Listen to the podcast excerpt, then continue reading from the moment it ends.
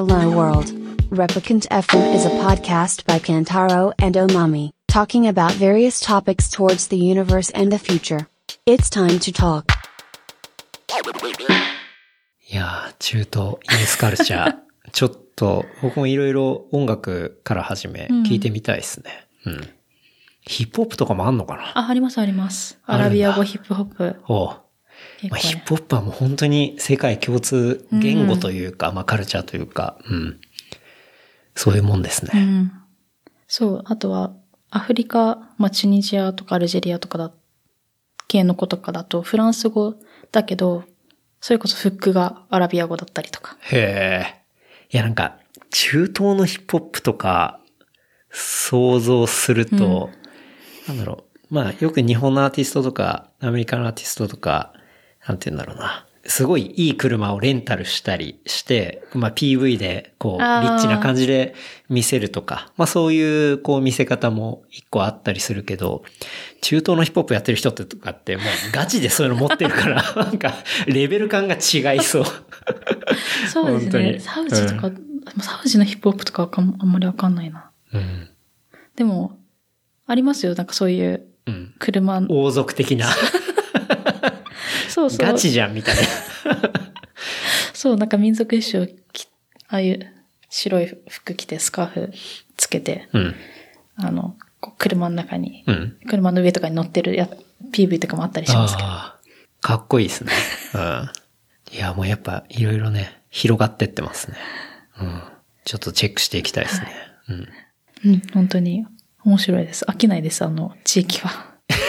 あの地域あは。の地域のカルチャーは飽きないですね。うん。もう、じゃあ実際、かなり、まあ何回か行ったことあるみたいな。でも、まだ UAE、モロッコ、うん。イスラエル、パレスチナうん。で、だけかな。うんうん。で、2月にトルコとエジプト行くんですけど、はい。まだ、だからそんなにでも行ってない。でも、普通の人の感覚で言ったらもう超行ってるわって話ですけどね。今まで行った中では、こう、どこら辺がお気に入りとかあるんですか？イスラエル、パレスチナは相当面白いですね。特にパレスチナ。でも、パレスチナのベツレヘムってところは、うんあの、キリストが生まれたっていうあの、教会はいがあるところなんで、うん。別に全然そんな、あの、人がイメージするようなパレスチ、危ない感じでは全然なくて、うんうん。もうあの、キリスト教徒の人がツアーとかで、はい。結構バスとかで乗ってきてたりとか、あとあの、バンクシーが作ったホテルとかあるんですよね。はいはいはいあの、一回、ちょっと前に話題になったと思うんですけど、なったなった？あの、世界一眺めの悪いはい。ホテルっていうなんかキャッチコピーで、うんうん。あれ、なんてホテルでしたっけ？あ名前なんだったっけな？言ったけど、バンクシーのホテル。そう、あの、窓から、泊まってはないんですけど、うん。そこに美術館とかあってパレスチナの歴史とか、まあ、どんな扱いを受けてきたかっていうような歴史が。展示されてるギャラリーみたいなのがあって。うん。うん。あ、ザ・ウォールド・オフ・ホテル。あ、そうだ。そうだ。オールドオフホテルだ。うん。で本当にあの、ホテルの窓から分離壁、あの、イスラエルとパレスチナを隔ってる壁が見える。うん。うん。っていうんそこに泊まったり？そう、泊まれはしなかったんですけあそうど、そうそう、あの、カフェとそのギャラリーとって言って、うん。うんあの、見学はできるようになってて、はい T シャツ買って帰ってきました。あそこで売ってるフィギュアとかね。あの、結構な値段するんで。あ、あの、そうなんだこっちで日本あで持って帰って、まあ、転売するとの話ですけど。そう、T シャツなんか子供用のサイズがなく、しかなくて、えちょっとピチピチなんですけど。え なるほどねそうそう。確かに。そういうスーベニアショップもあったし。うん。そう、イスラエルってアラブ人もいるけど、もう街中でヘブライ語しか見え見えないんですよ。き基本アラビア語は全然見えなくて、うんうん。本当にアラブ人がいるのかってつい思っちゃうんですけど、うん。やっぱそのパレスチナの方行ったら一気に全部看板がアラビア語になっててっていう、はい本当に、うん、隔たれてるのを感じましたね。うん。そういう分断というか、まあうん、分けられてる感じというか。じゃあ結構、パレスチナ、おすすめ。おすすめです。うん。うん。ベツレヘムだったら全然危なくないので、うんうん。検問所とかも、あの、パスポートはチェックされるけど、はい。まあ、結構、あ、これでいいのかって感じですぐ入れたりするんですよね。うん。パレスチナって、こう日本から行く場合って、なんかそういうこうあー旅行代理店がいたりするんですか？それとも普通にチケットだけ取って行ったりとか？夜、あ、じゃなく普通に多分エルサレムはい。に、多分、うん日本から行くと、ロシア、アエロフロートとかで、ロシア経由とかで行く人が多いのかな。うんうんなんですけど、エルサレムに行って、えっ、と、エルサレムからバスが出てるので、ベツレヘムは。で、バスで20分くらいえで行けます。なるほどね。さんもそれではい。私は、このプロジェクトで、あ、言っていいのかなこれ。もういいか。いや、なんか、そうが、あの、オーガナイズしてるうん。プログラムにはい参加して、はいそれの時にアメリカに住んでたんで、アメリカから参加したんですけど、ほう。で、まあ最終日に、まあ一日延泊して、うん。みんなでパレスチナ行こうってなって、行きたい子たちだけでこっそり行って、はいはい。まあ人聞いてないから大丈夫だと思うんですけど、日本語だし。なるほどね。そう、あそれで、それでこっそり行きました。えーまあ、が国をアピールしたいのに、パレスチナ行っちゃ本当はいけないだろうけど。そうそうそう。何そっち側の金でこっち来てんだみたいな。とか、あの、帰りが結構厳しかったんですね。あの、イスラエルから日本、あ、日本じゃない、ニューヨークに戻るときに、うんうん。こう出国する手続きの時に、なんで来たのかとか、うん私あのパスポートに、あの UAE 行った時のスタンプとかはいはい。があって、なんで UAE 行ったのとか、おいろいろ聞かれるんですよね。あとなんかパレスチナで撮った写真とかあると、めんどくさいから消しといた方がいいよって話を聞いたりして。もうパソコンに映して、持ってるカメラには消して。消してって、まあ実際そこまでは見られなかったですけど、うんうん。まあでも、その、なんて言うんだろう。Q&A がいまいちな答えだったりしたら、携帯見せなさいみたいな。うんだと思います。なんか普通出国の時って、パスポートパッて見て、以上じゃないですか。確かに。なのになんかなんで UA 行ったのとか、いうん。や、うん、観光、なんか、プールとかあって楽しそうだし、みたいな、ショッピング、ショッピングしたいからとか適当なこと言って、うんうん。うん、ただの観光客みたいな、風を装って、ほう。ああ、やっぱそういうところは結構あるんですね。うんうん。面白い。いや、でもじゃあ、すごいいいタイミングで、まあ、行けたっていううんところはありますね。そうですね。うん。これからヨルダンとか行ってみたいですけどね。ヨルダン。はあ、ペトラ遺跡とか、はあ、ペトラ遺跡っていうのは僕知らないですけど、あのどういうものいなんですか？岩から、多分見たらあーってなると思います。あの、インディ・ン・ジョーンズとかにも出てきたほう。岩が削られて、表現するのが下手くそだな。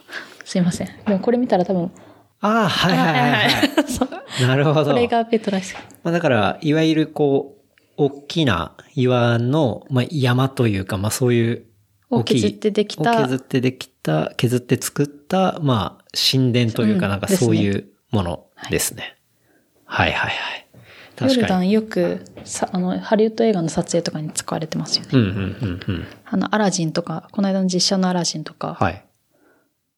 あと、スター・ウォーズとかうんうん見てると、エンドロールに絶対アラビア語のなんか、ロゴが出てきて、また、またヨルダン砂漠化してんだ、みたいな。確かに。まあ、映画のロケ地には持ってこいっていうか、うん。まあ、ある意味ちゃんと処理すれば火星的な感じにもなるし、ま あ宇宙的な感じにもなるし、まあそういう冒険っていうか、のところもあるしみたいな。そういう感じですね。うん。いやー、中東、面白いですね。僕も行ったことないんで、そう、行ってみたいなって思いますけどね。うん。どうしてもアジアが近いんで、そうですね。うん、アジア行ったり、まあ、ヨーロッパ好きだったりっうん。ていう感じですけど、ぜひ、ヨーロッパ行く途中に立ち寄ってみてください。ミドルイースト 行きたいですね。なんか、まあ、ちょうど映画の話が出ましたが、なんか年間映画100本を見る目標、去年立てたんですか？そうなんです。もともと50本だったんですけど、はい。なんか、年の半分くらいで50本達成しそうになっちゃったから、急遽100本に引き上げました。そう、仕事とか忙しいとう、ん週1本くらいしか見れないかなと思ったんですけど、うん意外と2本はいけるな、週2本はいけるなと思って。週2本映画って、いや、てか年間100本ってなかなかじゃないですか？まあでも、ネットフリックスと UNEXT があると、お家で見れるから、なるほどね。そうなんです。映画館に足を運ばなくてもうんうん見れるとあそうか。映画館縛りではなそうくて。ですねうん。まあでも映画館にも当然行ったりとかするけど、うんまあそういうの含めて100本って。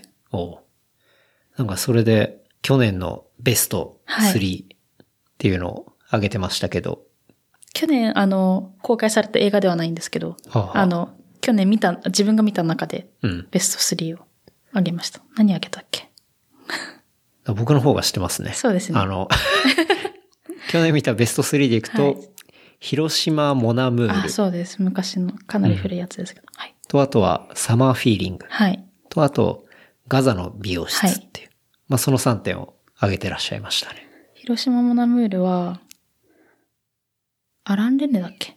なんかフランスの監督なんですけど、うん。50年代くらいの映画で、うん。まああの原爆を受けた後の広島ほうの、ほまあ別にそれがメあのメインのプロットではないんですけど、うん。フランス人の女優さんが、えっ、と、広島で映画撮影があって、うん。それに来て、そこで建築家の日本人男性と恋に落ちるっていう。まあストーリーなんですけど。まあその合間合間にその広島の情景が映ったりとかうんうんして、まあ大人の恋愛のとても美しへえ。いい映画ですね。い、いい映画です。うん。最初の方はあの、原爆を受けた後の悲しいはい。情景がたくさん。ん出てくるんですけど、はいその後のストーリーがラブ、まあ大人の男女のラ感じなんですねラブストーリーなんですけど。いいですね。で、サマーフィーリング。サマーフィーリング。これは、えっ、と、ガールフレンドを、奥さんだったかなを亡くしちゃった男性が、うん。次の恋愛に進めるまでの物語。うん、うん、うん。フランス、これもフランスの映画かな？はい。です。これは去年公開されたうん、うん。映画なんですけど、なるほど。まあ、あの、フィルムで撮影した感じの質感とかもすごく綺麗で、うん。色はとても鮮鮮やかで美しい映画です。ええ映画、すその100本って、もともと映画はすごい好きでっていうことなんですか？映画見るのは好きだったんですけど、うん。なんか去年とかあんまり見れてないなと思って、うん。じゃあ、新年明けた時に100本、あ、まあ、もともとは50本だったんですけど、ちゃんと見るようにしようと思っ今年は見るぞとて。と。思って、うん。去年設定しました。一昨年か？ん？去年ですね。設定して、今年も、あ、今年も、今年も続けて2020も、100いきます。もうちょい増やして150とかにはしなかった。しないです。3年くらい多分続けたら、ん150いこうか。まだ、まだ100のままですね。いいですね。であともう3つ目が、ガザの美容室。そうですね。ガザ。これは、えー本当に、本当にこの美容室の一室だけでずっとストーリーが進むんですよね。へえ。で、その外では、まあ、男の人たちが、うんうん。まあ、戦ってたりとかはするんですけど、中には結婚式のために髪を言ってる女の人がだったりとか、ほうほ脱毛してる女の人だったりとか、う。うんうん。普通の女性たちがやっぱり中にいて、はいやっぱまあ紛争地にも、に来てるのもふ本当に普通の自分たちと変わらない人なんだなっていうのはすごくわかる映画です。うん。紛争地にもやっぱり生活はあるしってそういう、まあそういう部分をうまく、その、美容室っていうところにスポットライト当てて、それが感じれるようなものっていうか。うん。そう。うんなんかすごい光の問い方とかがやっぱりすごく、一つの一室でしか事件が起こらないから、はいその光の移り変わりでお昼だったりとか夜だったりとか、外で何が起きてるのかとかっていうのがやっぱり分かって、うんその描写の仕方がすごい面白いなと思いました。ええいいですね。これじゃあ、去年見たとこのかなりおすすめみたいなはい、ですね。感じってことですね。なんか、最近のツイッターでいくと、スターウォーズを見たっていうね。スターウォーズ全然わかんないんですけどね。僕も正直にわかですよ。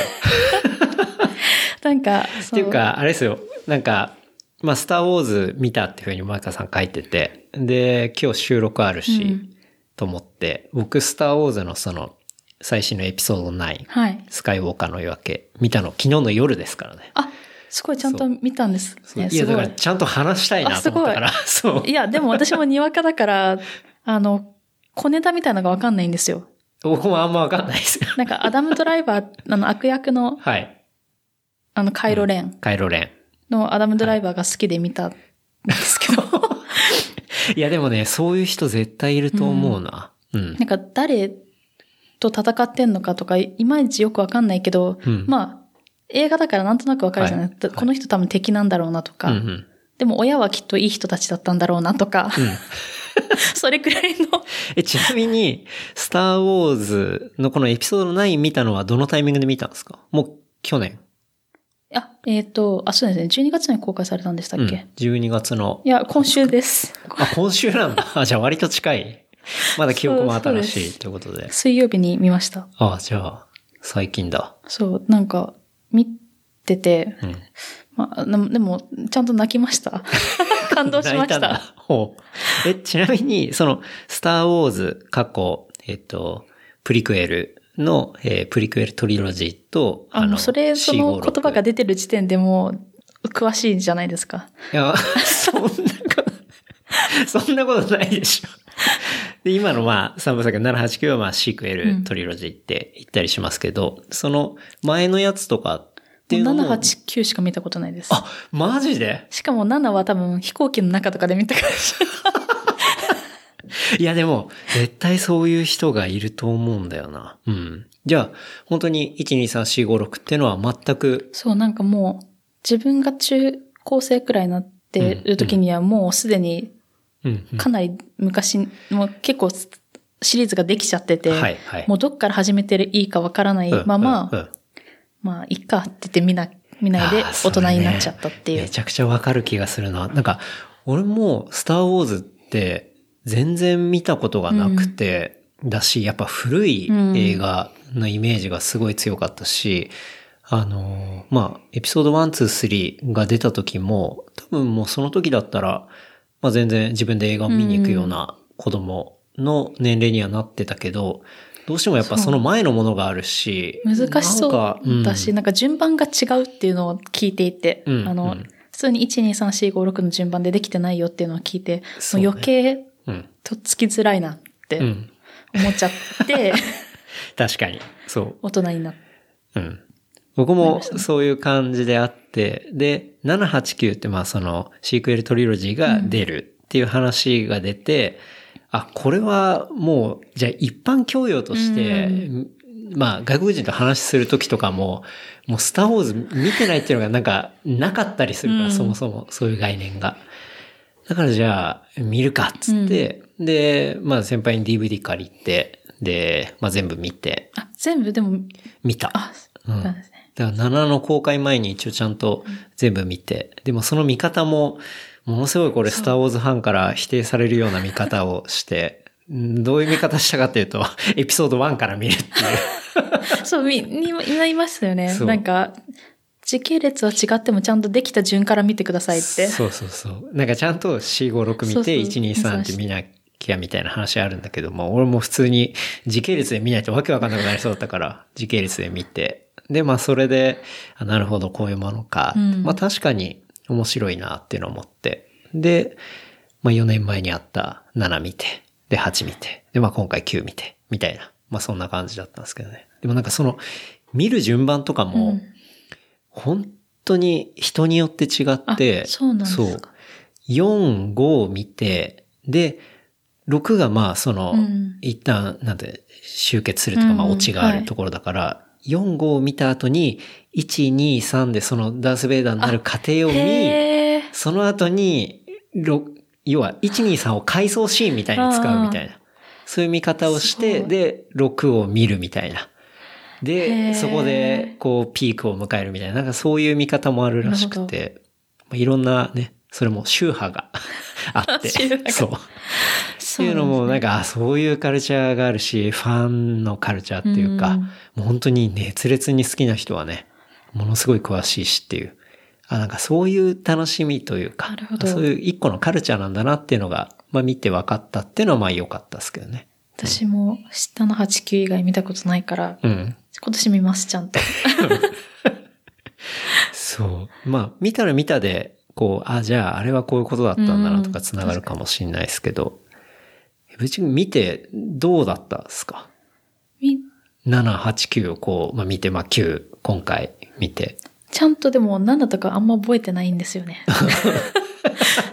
とりあえず8見て、うんアダム・ドライバーかっこいいなって、まさか悪役をやってるのかって思って今回見て、はい。もう、オッチになっちゃうから、あ、もう全然。然、ネタバレ、今回は全然ありだと思います。もう多分、この放送があるタイミングで、スターウォーズのエピソード9見てなかったら多分好きじゃないですよ。好きじゃないし、多分もう興味ないと思うし。だって、今回、僕、スターウォーズのエピソード9見に行くときに、まあ当然おまみさんも誘って、で、おまみさんちゃんと7、8見てるんですよ。で、え、全部見、見られて過去のやつは見てないかな。あそう。だけどまあ、7、8ぐらいから初めて見たみたいな。で、誘ったら、あんま、あんま面白くないっていうか気進まないから 見に行ってくればみたいな感じだったから。でもね、そういう人も絶対いるし、あ、そうですね。うん、あのと思いま、すけど。うん。いや、アダムドライバーがひたすらかっこよかったなって。そうね、まあ最後だからまあネタバレも全然します。もうもし聞きたくない人は別に飛ばしてくれればいいと思いますけど、あまあ最後ね、で、あの、まああの、一線を越え、うん、レイとう、いい、本当の優しい心を取り戻してっていうね。あの、あんななんかまあもううね、ん。あんな武器もなないところで、はい。正義感のためだけに戦うアダムドライバー。キもうュンキュン。役名ですらないじゃカイロレン。役者じゃん。そうそう。うん。いやでもね、本当にあのラストシーン、まあ、えっ、と、アダムドライバーっていうか、まあ、カイロレンっていうか、えっ、と、あれ？な名前なんだっけ？本名の方。ダンじゃなくて、カイロレンって、あの、悪役名じゃないですか。はいその前になる。ベンあそうだ、ベンだ。うんベンソロだ。うんそう。要はだからハンソロそういう、の息子のベンソロですね。だからその、要は、付き物が取れた後の、まあ、ベンソロになっての、あそこで、まあ、キスして、で、最後笑うじゃないですか。うんあれ、男の僕から見てもマジでかっけえなって思いました。これはかっこいいわと思って。自分が消えちゃうのに、それを、うん、うん。犠牲にしてでも、そうね。せ、たす、助けに行くってういう。ん。うん。だ特にあと、まあ、その前とかで行くと、まあ、ライトセーバー投げうん。て、まあ、お父さんと、まあ、お父さんの幻影ですけどね。まあ、ハリソン・フォード出てくんだと思って。で、出て、会って、だっと、つって。でも、なんか私、映画、まあ、それ一人で見に行ったんですけど、うんエンドロール終わって、まあ、出るときにう、ん。前職の男の子が前の方にいて、おお。で、え、何してんの？みたいな感じになって、うんうんでその子は結構全部見てる子なんで、はいはいはい。もうあんなに簡単に、あの、すななんだろう、寝返ったのが信じられなくて、俺はちょっと好きじゃなかったって。あんな、なんそうかそう、悪役で、もう悪のそう帝王になろうとしてたのに、はい。あんなお父さんに一言声かけられたくらいで、あと、お母さんとね。そうおたうんお母さんお父さんに声かけられて、うん。なんかす、ね、あの、いい、よあの、元の心を取り戻すって、うん。え、そんな？みたいな感じですごい僕は、うん。あの、微妙だったって言ってましたけどね。ね。いや、今回の本当にエピソード9というか、そのシークエルトリロジー789の評判っていうのは、もうすごいスターウォーズファンにとっても賛否両論っていうか、もう結構真っ二つに分かれてるぐらい、うん、そう評価が。逆に何にも知らない私みたいなのは、すごいうん楽しめるんですよね。確かに、そうかもしれない。うん。なんか、俺もその、9だけ単体とかで見たら、7、8からいろいろごちゃごちゃっとした、ひっくり返したのを、まあうまくうん。まとめたなっていうところがあって、まあよくここまでまとめたなって、まあ頑張ったねっていうような、まあ感情があって、まあそれはそれですごいかなっていうところなんですけど、まあ、それってまとめるまとめないの綺麗さとかって別に映画の良し悪しにあんま関係してなくて、映画として見た場合には、なんて言うんだろうな。まあ過去の本当ね、こう C56 の流れっていうのを、まあ基本何かをこう、まあぶっ壊して、で、最後のシーンとかももう本当にオマージュしまくりっていうか、だから、イースターエッグのあ。多分、 To Do リストみたいのがいっぱいあって、で、それをもう全部チェックつけていくみたいな。なんか最後の一瞬なんか熊みたいな宇宙人とかが映ったのも、はい私はなんか、うん、どっかの星の宇宙人なんだなとかって思ってたけど、ロックとかに出てきたそうそう強いそんですよね。っていちゃんうのを、と意味があって。そう、映画見た後にそのこと飲んで、うん。なんかダメだよ、ちゃんと見なきゃって。いや、俺、ダメだとは思わないけど、だからもう、ああいうで、、そういう小ネタが全然楽しめないよって言われました。あまあねなんかそう、うん見てないとって。確かに。まあでも、小ネタを楽しめるっていうのは、まあその単体の作品で言ったら、まあね、そんな関係ない話であったりするけど。あと、主人公がちょっと力尽きそうな時に、うん。星空を見上げて、うんうん。フォースの、なんかもう、声を聞くじゃないですか。はいはいあれも、ちゃんと見てる人だと、うんあ、あの時。の誰々っていう。誰の声っていうのが、そう、全部わかんな声があったりとか。そううん私わかんないけど、なんか、偉人たちの声なんだろうなっていう。ざっくり。うんうんうんいや、でもそれは、それは絶対そういう見方うんっていう人もいると思うし、うん。そういう楽しみ方もあると思うし、うん。そう、だからイースターエッグ的なそういう小ネタの要素は、もう、これでもかっていうぐらい入ってたと思うし、なんか最後注意がメダルもらうところも、まあその過去作品で、そう、表彰されてる時にハンソロと、えっと、ルークはメダルもらってたけど、注意だけ、まあ同じ任務にいたけど、もらってなくてっていうところが、まあ今回ちゃんとそこの線も回収したりだとか。そういうの多分知ってたら、うるってあのシーンで来ますよね、そうそうそう多分。うん。とか、あとはなよ。かったねとしか思えなかった。アダムドライバーネタで言ったら、そのハンソロうん。と会った時に、ダットって言った時に、I know って言ったやつは、その、レイア姫が I love you って言った時に、ハンソロは過去作品で I love you って言われて、I love you too じゃなくて I know って言った。そう、そういう、だからもう全部、いや、それちょっと見なきゃですね。そう、だから全部そういうのあるんだけど、なんていうか、うん。なんか、大きな全体の構造としては、やっぱり何か大きいものを倒して、うんで、なんて言うんだろうな。水戸黄門のイメージが、あの見終わった後にすごいあって、なんか、7はそれで、あ、これからまた、まあ、うんちょっと喜ばせ要素もあって新しいの行くかなっていうところを感じさせたんだけど、9でも水戸黄門か、みたいな。もう音楽もうん。同じだし、ですね。っていうのを感じて、まあ確かにこれは賛否両論になるのはわかるなっていうのは、うん、すごい思ったりしましたけどね。うん。ちょっと、他を見てもう一回見たいですね。そしたら評価変わりそうそう。ですね。うん。確かに。なんか他を見たら楽しめる要素もあると思うし、うん。もうひょっとしたら、あの、456のオリジナル原理主義者になるかもしれないし、確かに。もうそれ以外は認めねえみたいな。やっぱ一番あそこがすげえんだみたいな。うん。うん、なんかもっと、なんか泥臭いんだよって言ってました。その男の子は。うんなんか昔は、はい。もっとそういうなんか人情とかもっとそういうのがあって、そうね。泥臭い映画だったのにうんうん。って、なんかね、結構見て。まあでも、スターウォーズはやっぱりそういうものを見た後に、そういう話をするとか、うんこの人がどう思ってるとか、どう捉えるみたいなところが、すごいその、映画だけじゃなくて、周りにあるものが面白い。で、それが巨大うん。な映画だと思うんで、こんそういうのってね。ズ化されてて、うんなんか例えば007とかもそうだけど、そんなになんか小ネタみたいなの引っ張ってこないですよね。そうそうそうそうんなんか、うん。その70年代のうん。要素とか別にないし、全然ないし。うん。そう。だからそれをね、あの、もう今回だって、エピソード5、あ、4が出てから、もう40何年。40うんあ、それで42年に一度の祭りだったそうんでしたっけそうそうそう。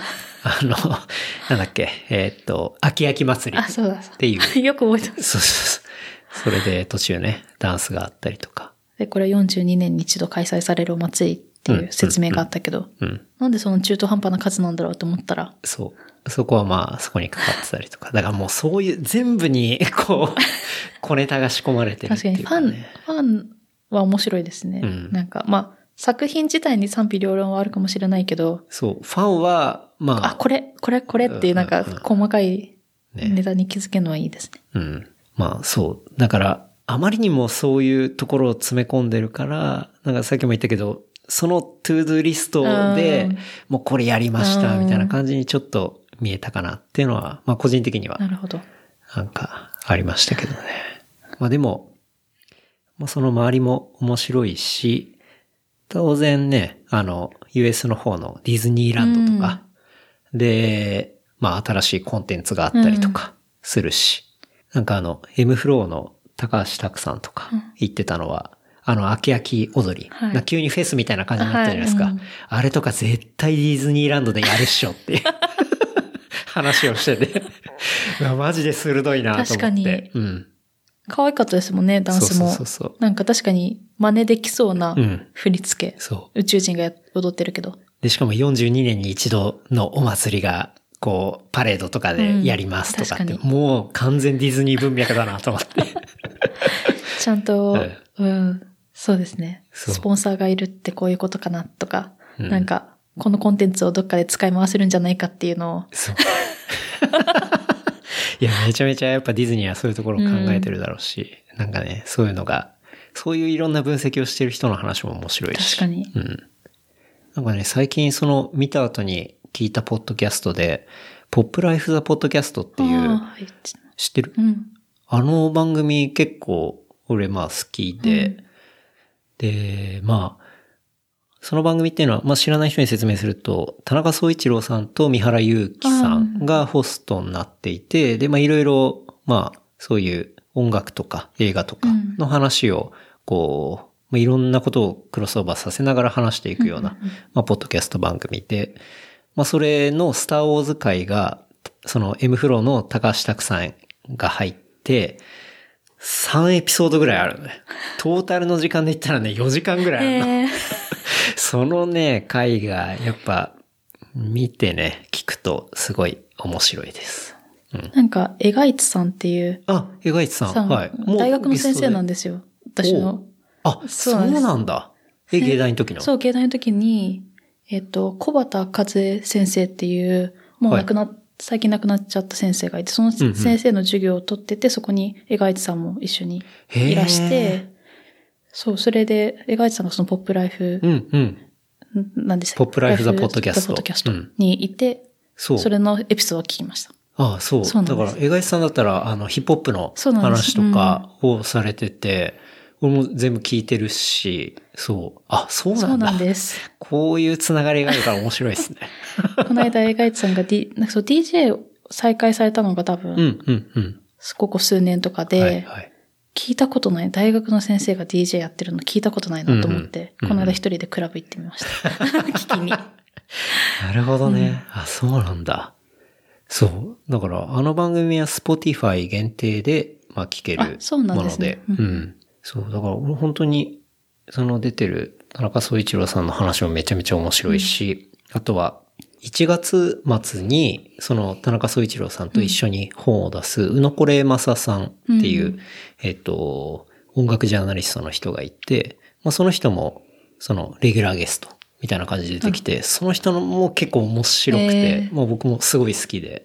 で、そういう、まあ、いい年齢のおじさんたちが、なんて言うんだろうな、そのカルチャーとかに対してうわーって喋ってる。まあそういう番組。そう、そのエガイツさんのしか聞いたことないんで、うん。ぜひ聞いてみます。そう。だから多分、スターウォーズ、ね、エピソード9をちょうど見たタイミングであれば、そこの3エピソードって、ダタナソウさんとうん、三原祐希さんと、宇野これますさんと、エムフローのタクタカハシすがそれでスペシャルゲストみたいな感じで話しているエピソードが、まあ3つあって。まあね、本当に。3つ、のエピソード全部スターウォーズについて全部。そう。やばくないですか？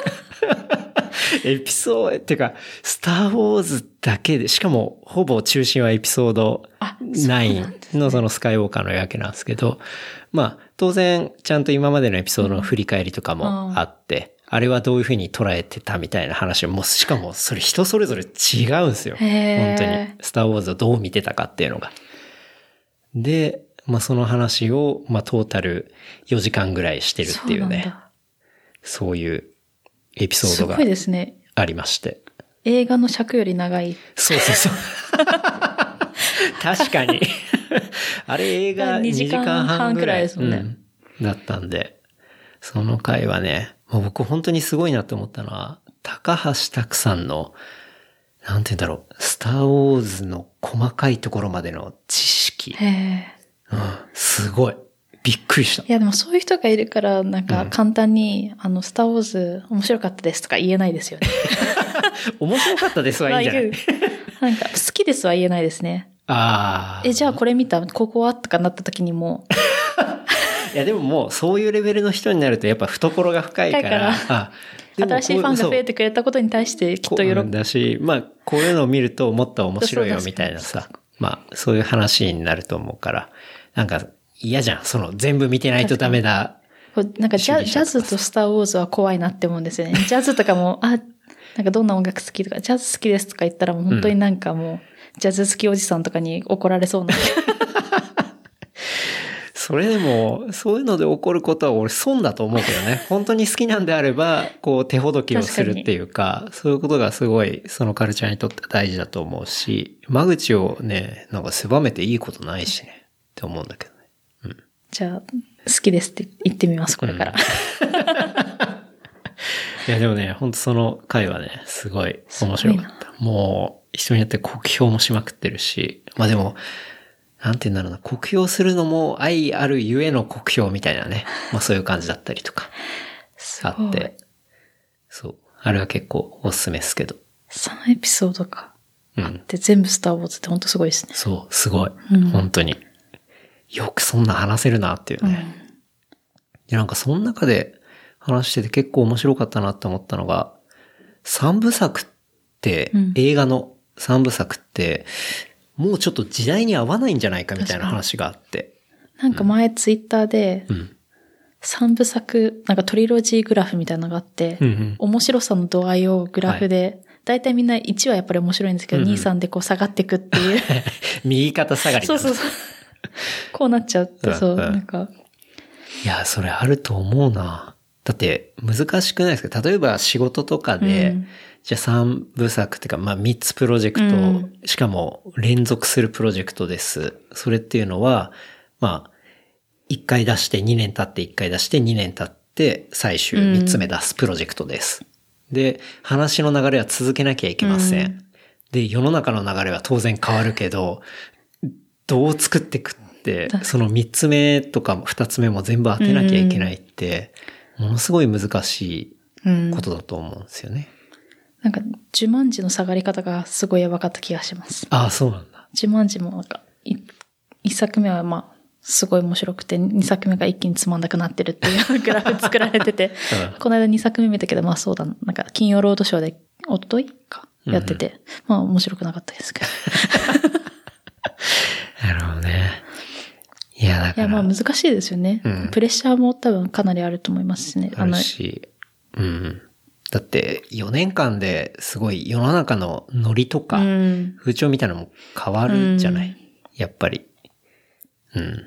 だから、映画とかだったら結構、どの部分の世の中のメッセージを、あ、このシーンに入れてるなとか、そういう入れるメッセージすらも結構。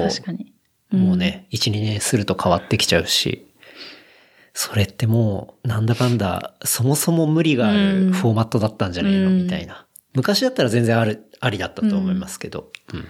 なんか最近ディズニー、あの、全部実写化し始めてるじゃないですか。うんうん昔のアニメを。はい。私なんかアラジンは、まあ、なんかまあ賛否両論それもあると思うんですけど、うん。フェミニズムがちょっと入っ。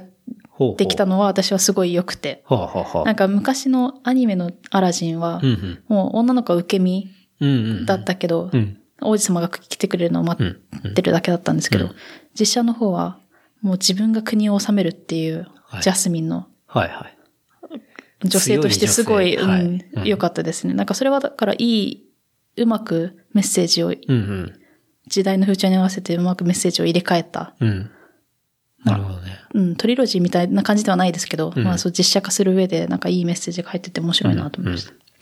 やっぱりそういうのっていうのは、こう、単発で出していくから、今、うんこれを出したいっていうところがしっかり反映されていくけど、それをね、三つつなげなきゃいけない、その中でっていうのって、すごい難しいんじゃないのかなとか。アナ雪も2であったら、ね、その、うんもうちょっと大人の女性をその、エンパワーするみたいな。うんそういうことが、まあ、今、やっぱ言いたいしってところで変わってると思うし、みたいなね。3難しいですよね。うん。3。あの、エンドゲームとか見ましたアベンジャーズ。見てないです。アベンジャーズ一回も見たことないです。おうもう僕も正直、アベンジャーズ系って、なんだろう、スパイダーマうんンちょっと見たぐらいで、最後エンドゲームだけ見たんですけど。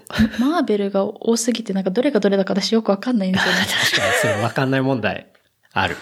なんか元、元アメコミのコミックを実写化してるんですよね。そうですね。うん。マーベル作、はいマーベル作品で全部そうなんですか？マーベル、だからその、うん。まあ、マーベルの中のもので、それぞれ単体の映画もあるし、あとそういうのをまとめた、いわゆる MCU っていう、マーベル・シネマティック・ユニバースっていう中での、えっと、まあ、いろんなそういうヒーローが出てくる、うんまあ、映画のシリーズもあるしっていう。マーベル一回も見たことないんですよ。マーベルもちょっと見てほしいですね。あれこそ、本当にエンドゲームなんかは、やっぱりそういう社会的な部分とうんか女性の部分っていうのが結構最後の方にあったりはしたんで。うん。そう。見ますだまあ、まあそれで言ったらスターウォーズのエピソード9も最後の方まあうんでね。例えば女の子同士が、まあ、あ、キスしてるとか。そう、それうんすごい私良かったなと思いました。ああ。それ良かったっていう感じにうんなんかう、んしかも、なんか、これ見よがしに同性愛とかを推してるんじゃなくて、それをなんか自然なことの一部として表現してるなるほどね。のがすごく、なんか良かったなって思いました。だから、人種が違ったりとか、うん性的指向が違ったりとかしても、はい。なんうん、そういうの差別がない世界っていうのが。ああいう背景でさらって描かれてるっていうのがすごい素敵だなって思いました。なるほどね。確かに。それを、なんだろう。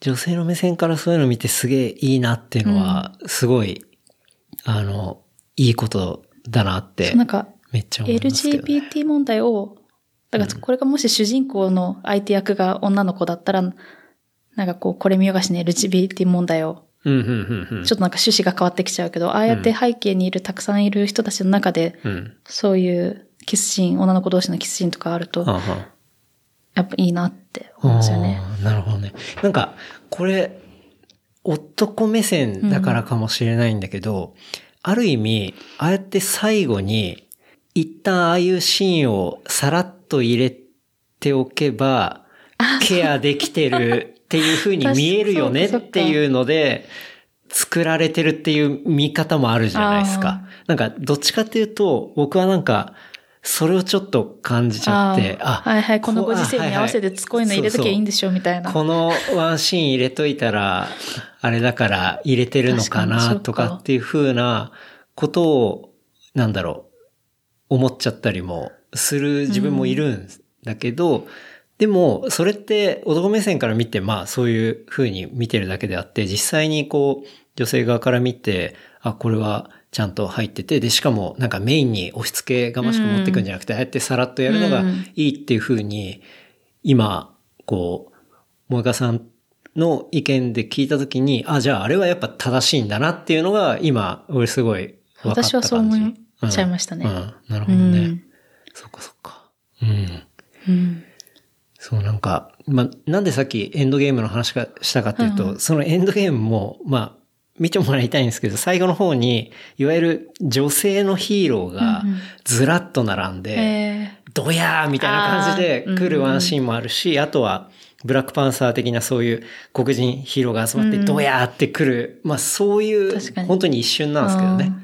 まあそういうのが入ってて、それをやっぱり同じぐらいの年代とか、まあ先輩とかの男周りで話すと、あれってなんか、あれ入れとけばいいみたいな感じで、なんかえ、やってねみたいなー、ブ。ラック、え、ブラックパンサーってマーベルですか？ブラックパンサーもあ、じゃあ見たことあります、マーベル。ブラックパンサーだけあるんですけど。そう、ブラックパンサーも一応でもあれは、なんか黒人問題がどうこうっていうよりかは、うん。あれ白人だったら全然面白くない映画だなって思っちゃったんですよね。うん。なんか、やっぱり、あの後、なんだっけ、クレイジー・リッチ・エイジャン。はいはい、見た。もう、あれも、あれ白人だったら全然面白くない。あの、役者がっていうこと？いや、映画自体が全然なんか、ただのラブコメはいはいはい。なんで、うん。まあ、あれはアジア人、黒人が、うん。全、なんか主役で出てるから意味がある映画っていうだけで、映画としては全然別に面白くないなって思っちゃったんですよね。なるほどね。うん。まあ、僕も、まあ確かに俺もブラックパンサー見て、正直なんかすごい評価が高くて、うん。えすごい映画だみたいな感じになったけど、あれ多分本当に黒人の人が見たら、すごい、なんていうの、うん。感情移入できるし、これはってなるかもしれないんだけど、一アジア人からすると、なんていうかそこに入れなくて。なんかクレイジー・リッチも、なんか自分、アジア人がハリウッド映画の主人公になることって基本なく、ない、うん。見たことなかったから、まあ、それでなんか嬉しい、アジア人としては嬉しいなとは思いましたけど、うんうん別に、ストーリー的には 別に、大したもんじゃねえぞっていう。うん。だからその、なんていうんだろうな。わかんない。こういう言葉があるかわかんないけど、マイノリティ優位性みたいなあーうんのが、マイノリティバイアスみたいなのがかかってうん評価されてるみたいな。そう、こと？うん、って思いますけどね。うん。まあ、あれがなんか白人に、が全員主人、まあ、登場人物全員白人に置き換えても面白い映画だったらうん別にいいんじゃないですかって思うんですけど、うんうん。映画としてど、うん、そう。何も目新しさは ないかなって思っちゃいました。確かにね。うんうん。だまあ結構そういうね、なんか、エンドゲーム見たりして、うんでも今回、エピソード9見て、なんか、しかも大体そういうシーンが入るのって、うんもう最後の最後なの。つけた。そう。なんかそれが、なんだろう、フォーマットでもあんのかなみたいな。なんか、でも CM とか作ってても、そういうのってありません？なんかクライアントから最後フィードバック来て入れましたみたいな。まあね、まあ確かにね。うん。あったりするけど。ここなら入るかなみたいな。うん。まあでも、映画と CM はやっぱクライアント別にいないから、あれは、映画は、まあ本来アートだと思うからね。なんかうん。いや、なんか誰かが言ったの、なんかどこからからのフィードバックが入ったのかなとあかーっていう。なるほどね。それはあるかもしれないな。うん。まあ確かにもうちょっと、なんかどうせ入れるならもうちょっと入ってもよかったですよね。うん。別になんか、ああいうキスシーンだけじゃなくても、そういうのがいくつかいろんな場所で行われてたらもっと自然だったけど、確かに最後に入れるからいやなん、そうキスシーンって分かりやすぎないっていううん ところなんですよ。本当に記号う的んだから、なんかそれ、もうちょっと余韻で残すとか、映画だからこそ、でももう、スターウォーズエピソード9、そもそももう映画なのか説みたいな ところも、まあ、一個あるんですけど、まあそう、ちょっと記号的すぎる。で、違和感を感じるっていうことが、うん、最近結構あるかな、みたいなね。うん。まあ難しいですよね。うん。なんかでも、10年後、もっとナチュラルにそういうのが、そういう描写が行われてることを期期待したいですね確かに。今はまだ過渡期で。確かに。うん。なんか別に制作側が思ってなくても、例えばそうやって誰かのフィードバックで入れなきゃいけないっていうふうに作ってる人とかももしかしたらどっかにいるかもしれないけどうんうんう、んそれがもっとたくさん行われて、そのうちナチュラルにそういうシーンが普通にうん。入るといいいいです確かに。そうね、その捉え方が一番すんなり、今はまだみんな多分慣れてないからう、ん。ちょっと不自然に見えちゃんう。あえて誇張するぐらいでも過渡期だからっていうことですね。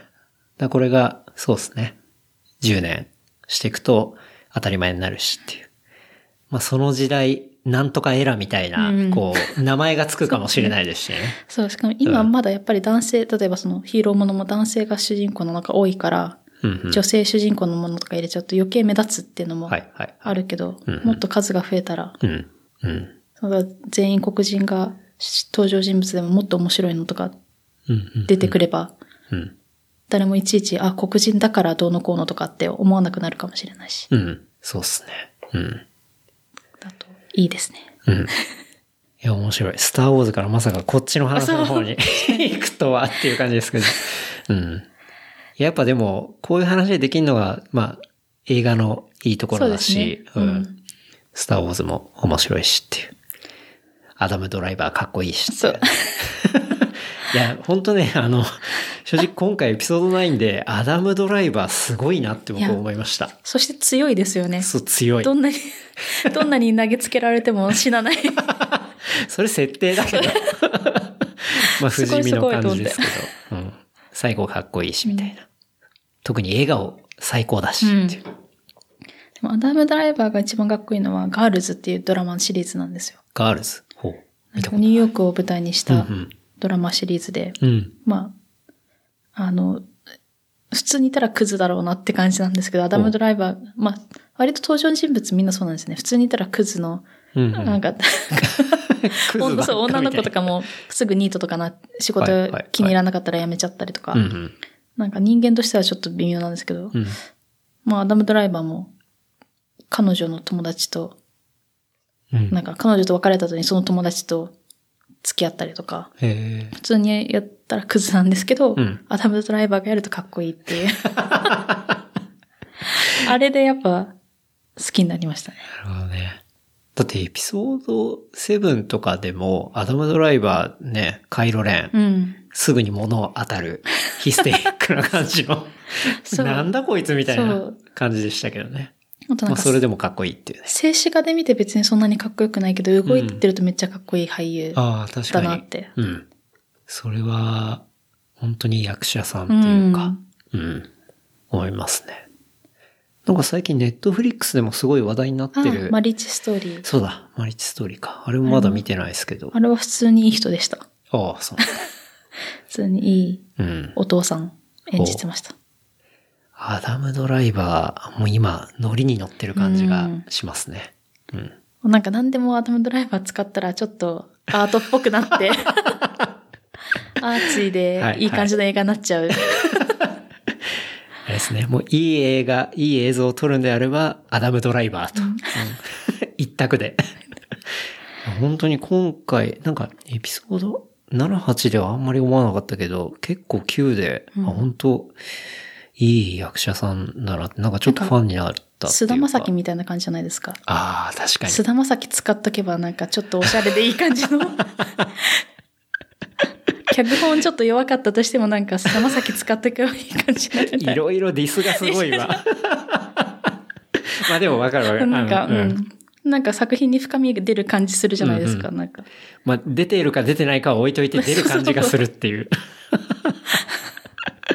なるほどね。うん。本当にすごいなって思いましたけどね。いい俳優さんいいっすね。です。じゃあ、スターウォーズの話はそんなはい感じですかね。はいあとは、最近、そう、映画つながりでいくと、メディアへもちょっと記事を提供されたりとか。連載するって言って一本しか書いてないんですけど。はい。これから書きます。あこれから。ちなみにそのメディアっていうのは、えっと、バックステージトークっていうメディア。そのお仕事のお話いただいた方にも私直接はお会いしたことなくて、ほう。ツイッターだけでとインスタで繋がってて、マジで？やっぱなんかね、あの、萌香さんのツイッターインスタは引きつけるものが あるんでしょうね。それでなんか、萌香さんが美しいって思うことに対して書いてくださいっていうざっくりえ、そんなみたいなんで大丈夫なんですか？みたいな。ってやばい。ほ言って、じゃあ、まあ、せっかく女性向けのメディアってことなので、う。うんうん。女性が作った作品はい。についてなんか書きますって言って、女性が作った映像作品。作品、まあ映画。まあ、アート何でもいいですよって言われたんですけど、とりあえず映画について一本目は書きました。なるほど。まあやってる。メディア。いなので、これからもうちょっと、ちゃんと続けて書けるようにしたいと思います。いっすね。なんかそういうところに出すと、フィードバックもあったりするし、うん。まあ書く練習とかにもなるし、みたいな。全然文章を書いて発信することとか全然してなかった、してこなかったので、うんうん。いやでもあれですよ、今回のこのポッドキャストのエピソードも、なんだかんだ反響あったりしますからねい。や、本当につまんなかったとか言われたらどうしようとか思って。いやでも、つまんなかったとかっていうのは、ないっすね。基本的には。ないといや、思って本当になんかるし。、ドキドキしてました。私の回だけ、私がこう言われたとこだけ、再生回数めちゃくちゃ低かったらどうしようとか。いや、それもう全然、あんまり回数とか僕自身も気にしてないですし、まあでもそれでも伸びたりはしてるんですけど、うん。まあなんか、人の話とかってやっぱ面白いし、うん。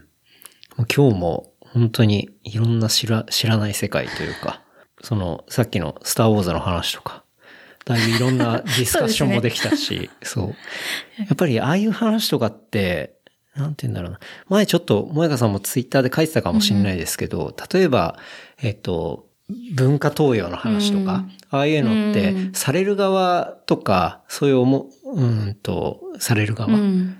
とかだけが考えててもあれだし、する側の話だけでもあれだし、それこそジェンダーの話でいくと男だけで考えてても何も進まないしとか、っていうところがあるんで、なんかそういう話をね、ですねできたりすると、うん。そう。一方向だけで考えてても全然あんま、うんうん、全く建設的じゃないし。難しいですけどね。なんか、どこからが差別だったりとか、なんか、どこからが NG なのかとか考えるのも。うん。そうね。本当に捉え方だったり、それを受ける人が誰なのかっていうところによっても変わるしとか。そう、同じ差、多分、例えば同じ黒人、アジア人でも、うん別に不快と思う人と不快って思わない人がいるかもしれない確かにし。。確かに。そう。だからそれはその人のバックグラウンドがそれぞれ違うからみたいな。っていうところがあるから。でもやっぱそういうバックグラウンドを知るとか、そういうストーリーを知るとかっていうところって、もう本当に原始的だけど、やっぱり人同士で話すこととか、っていうところが、やっぱ一番ベースにある部分じゃないのかなって思うので、まあ、どのエピソードがっていう話を僕あんまりなくて、うん。もう全部の話大好きなんで よかったです。大丈夫でございます。あれですかね。あとは、もう今収録時間がですね、今3時間20分ぐらいになっていて、あっという間そうですね。なんですけど、3時間話せるかなと思ってたけど、あと3時間くらいかかる、いつもかかってるんですよって言われて、うんね、本当にそんな話すことあるのかと思ったけど、あっという間でしたね。あっという間なんですよね。あとトピックス用意してるのは、海老蔵っていうのと、あと、出会い系アプリっていう、やあの、トピックスがあるんですけど、どっち行きますかね？海老蔵でいいんじゃないですか。海老蔵で、はい。なんか、海老蔵の特番見るために仕事を切り上げて帰ったみたいな話があって、海老蔵好きなんですか？好きなんです。歌舞伎は、うんいや、なんかそれも、あの、その振られたってさっき言ったじゃないですか。はいはいはいその人が若干エビゾーになったんですよ。いや、で、それで、なんか、そう。で、なんかまあ、でも歌舞伎って、その、なんか、高校生の時とかに、うん。こう、学校で連れてかれた歌舞伎教室みたいなはいはい。はいのしか見たことなくて、うん。あんまり興味なかったんですけど、友達が、まあ、クラスメートが見てるって大学の時に言って、うんうん。じゃあなんか、そあの、チケット取るよって、うんうん。一緒に見に行こうって言ってくれて、何見見ようかって思った時に、やっぱりなんかこう、有名な人が出てる方が面白そうじゃないですか。確かに。なんかその、うん。本当に歌舞伎が好きだったら、歌舞伎界だけで有名な俳優さんとか見,、見に行くのもいい。と思うんですけど、まだにわかだと、うん。やっぱとっつきやすさっていうか、そうなんかあの人中村知ってるみたいな。獅童とかはいはいはい。が出てるやつがいいなって言って、指導と海老蔵が出てるやつがあって、見に行ったら、いや、本当なんか、その昔好きだった人に似てるとか言って本当申し訳ないなっていうくらい、うん。海老蔵本人がはいかっこよかったって、もうやっぱあの迫力が。全然違うし、ほ本当それまで海老蔵ってなんかこう浮き名を流してるイメージで、なんかワイドショーとかで、う。うん。いや、俺なんかもう本当六本木でボコボコになったイメージしか。私もなんかそのイメージだけだったんですけど、実際見たらもう本当いや、やっぱ声もすごい通るし、なんかやっぱ引きつける声してるし、うん。そそれで歌舞伎好きになりましたね。へえ。あ、じゃあそっから、エビゾー以外の歌舞伎も見たりと見か。てるけど、やっぱりエビゾーが出てるのはつい見ちゃいますね。ああ、やっぱり、エビゾーの初期衝動というか。そこは忘れられない感じで。いや、本ね当かっこいいですよ。う。うんん。あじゃあ今も結構じゃあ、エビゾーの公演、公演っていうんですか？そうですね。えっと、あの、襲名公演見に行こうかなと思ってます。うん。高校の時時の先生、あの、保健の先生が今65歳くらいなんですけど、はい。未だになんか一緒にご飯に行く中で、うんうん。あの、彼女が、あの、松竹のはい。会員になってるので彼女に取ってもらいます。そういうつてもあり。つてもありうんうんうん。いいっすね。結構じゃあ、初めて歌舞伎を見るっていうのは、なんかこの人面白いなって人を見つけてやっぱ入っていくのが、まあすんなり見れるしっていう。あとは、あの、音声ガイド聞いたらすごい面白いです。うん。そっかあの、衣装、この衣装で、こういう刺繍があるんですけど、これはこういう意味ですとか、すごい細かい解説とかしてくれて。はいはいまあ同時で。そう、うんうん。英語もあるらしいですね。あ、そうなんだ。あ、まあでも確かに、外国人もね、そうそうそまあ旅行で来て、もう本当に日本独自のもんだったりするから。あと、幕見席もあるので、幕見席ってあの、歌舞伎って全部で3時間くらいで、3つくらいの演目があるんですけど、はい。うんまあ、席によりますけど、1万円くらいする席も、1万2万円くらいする席もあれば、5000円くらいの席もあって、はい。でもなんかそんな三本当に多分歌舞伎が好きな人はこの演目だけ見たいとかってあって、うんうん演目ごとに買える席、チケットがあって、それを幕見席って言うんですけどな、るほど。一つ2000円くらい、はい、はい、はい。2000円前後で見れるのうで。そこから入るのも、確かに。それだったらライトに入れるし、うん。でも、どの演目をピンポイントって、まあでも、エビゾウがやってんだったらそこのうちの1個を変えたりもするっていうことですもんね。うん。確かにそうだ。から、3つ演目があって、最初と最後だけエビゾウが出るとかあるんですよ。うんうん。だからその最初だけ見見に行くとか、はい、はい、はい。なるほど。並んだりしますけど、うん。そんな見方もあります。へえ。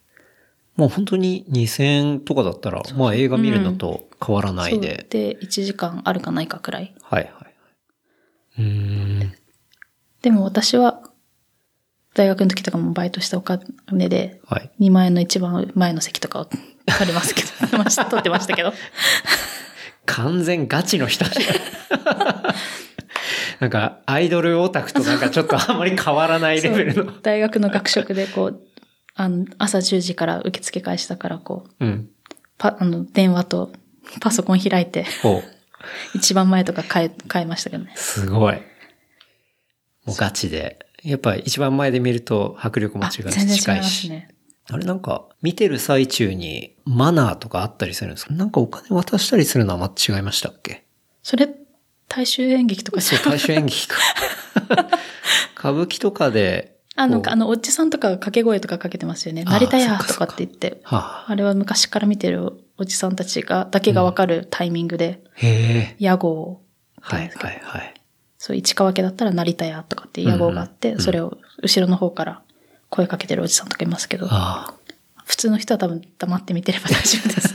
あ、なるほどね。そっか、その声かけは、あれだ、もう本当何十年も見てそうですないと。。多分、そうですね。うん。でもなんかその声かけとか、すごい、息で。みんな男の人ですよね。おばさんがやってるのとか一回も聞いたことないから。ああ。ちょっと、そのいつも声かけてる人をチェックして、ちょっと弟子入りみたいな。どうや、どこのタイミングがいいんですかねみたいな。なんかログ取っとけばわかるんじゃない？あ、なんか。多分確かに。ここか、みたいな。うんうんメモ取って。ね。えそんな。えエビゾウおすすめってことですね。はい。うん。他エビゾウ以外の推しはいないですか？あ、でも指導もやっぱかっこいいです。うーん。そう、でもまあそんな詳しくないですけどね、私歌舞伎。ああ、ああうん。まあ、とにかくエビゾウと。そうです。いや、でもその、エビゾウも中東もギャップがやっぱすごいんですよ。中東もなんかそう、紛争のイメージ。はい、はい。で、なんかまさか、こんな地域にこんなインフルエンサーがいるなんてっていうのとか、確かに。こんな人がいるなんてっていう驚きがやっぱり面白いし、エビゾウも、え、あんななんか六本木のクラブに行ってるような人が、まさかこんないい演技をするなんてっていう、なるほどね。そこのギャップにグッとくるグッとわけです、くるんです。なるほど。ちょっとじゃあまた後でおすすめ公演とかも教えてもらいつつ、はい。なんか直近でも見に行ったりするんですか？あ、今やってるやつちょっとタイミングがあったら見に行きたいなと思ってるんです。25日まで新橋演舞場でやってて、ほう。あの、なんだろっけ、息子とのうんうん勸玄君はいもはいはい。出てるやつですね。それがちょっと見たいなと思って。ほう。いいっすね。チケットなんかもう売り切れてる気がするんですよね。うーん。結構チケットも争奪戦あ、そうですね。なんですね。うん。人を使ったりしてます。その、さっきのコネクションで。高校の先生をそうかそうか。使ったり。じゃあ、えー、そろそろまあ、締めに向かっていきたいと思いますが、はいなんか告知とかありますでしょうか？口は特にないですね。うん。まあでも、なんだろう、ソーシャルのアカウントとかいいんじゃないあ、ですかね。そうですね。うん。まあやっぱり、誰かしら、ーですかね。やっぱり誰かと繋がりたいですね。うん。さっき言ったみたいに、まあメディアの人がね、うん。こう、会ったことないけど、こう、コンタクトをしてくるぐらいのこう、引きがあいやいる。そうでもないです。いいますね。フォうん、フォローしてるのはやっぱ芸大の時の友達が多いかな。はあ、はあはあはあうんうん。そこから広がったりとかしてます。なるほど。じゃあ、ぜひ、ソソーシャルで つながりましょうっていう感じですかね。まあ、ショーノートにもちょっとアカウントはね、あの、リンクさせていただくので、まあ、そこからぜひチェックしていただければという感じですかね。お願いします。はい。あとは、おすすめコンテンツですが、じゃあだいぶいろいろ話しましたけどね。そうですじゃあ、それは後でうん、中東のはい。DJ とかうん。映画とかはいまとめてうんお送りします。だ中東ユースカルチャー、こう全体がおすすめであり、まあ具体的なそ、その、作品とかをそう、作品とか、まあそういうどういうインフルエンサーとか、DJ とか、っていうところは、まあ今回のエピソードの中でも名前上がりましたし、あとはね、またちょっと後でリンクいただくので、まあそれもショーノートにまとめるので、ぜひ見ていただければという感じですかね。はい。はい。ありがとうございました。ありがとうございます。じゃあちょっと事務連絡をさせていただきます。えー番組の感想、フィードバックは、ハッシュタグ、レプリカント FM、ハッシュタグ、レプリカント FM までいただければと思います。えーあとはトピックスをまとめたショーノートは、レプリカント .fm、レプリカント .fm で、えー見ることできます。まあ今言った、そういったリンクとかですね。あとはまあ、話したトピックスの中で、まあもうちょっと深い情報とか、っていうところのリンクも貼っておきますので、まあこちらもエピソードと合わせてお楽しみください。はい。であとはサポーターグッズは、レプリカント FM.shop で見ることできますので、こちらも合わせてよろしくお願いいたします。はい。っていう感じですかね。はい。どうでした？収録は。緊なんか緊張しましたね。あと自分の口癖とか、あ、そうですね、確かにって言ってるのにすごい気づきました。相づちの自分の。確かには僕も結構言うんすよ。そう、あ、確かにそうですねっていう相づちの仕方をしちゃったなって、焦るとまた同じことを言っちゃうとか。結構気づかされる部分っていうのはいろいろあったりしますけどね。まあでもすごい僕は楽しかったです。よかったです。なんか話してる途中に、あ、今これ主語抜けてるから分かりづらかったかなとか、ちょっと違うこと言っちゃったなとか、反省点が 多いです。まあまたでも、あの、今回に限らずね、はい、ぜひ。またちょっとなんかひょっとしたら新しいプロジェクトとか、そうですね。まあ、ひょっとしたらまた会社変わってるとか、それないようにしたいですね。ないかもしれないですけど、まあ、あるかもしれないですからね。わかんないですけど。うん。まあでも今すごいハッピーっていうことなんで、うん。OK かなと。そう、今はハッピーです。いいい先輩に囲まれて。素晴らしい。いいっすね。前の会社でもね、まだつながり持ってる人はみんな素敵な先輩たちだったんで。うんうんいいっすね。はい。というわけで、じゃあ今回はですね、完全に終わったと思ってました。えー、というわけで、今回、えー、佐久間萌香さんはいお招きしてお届けいたしました。いや、本当にありがとうございました。ありがとうございました。楽しかったですです。また引き続きはいよろしくお願いします。よろしくお願いしますありがとうございます。はいまた来週。はい。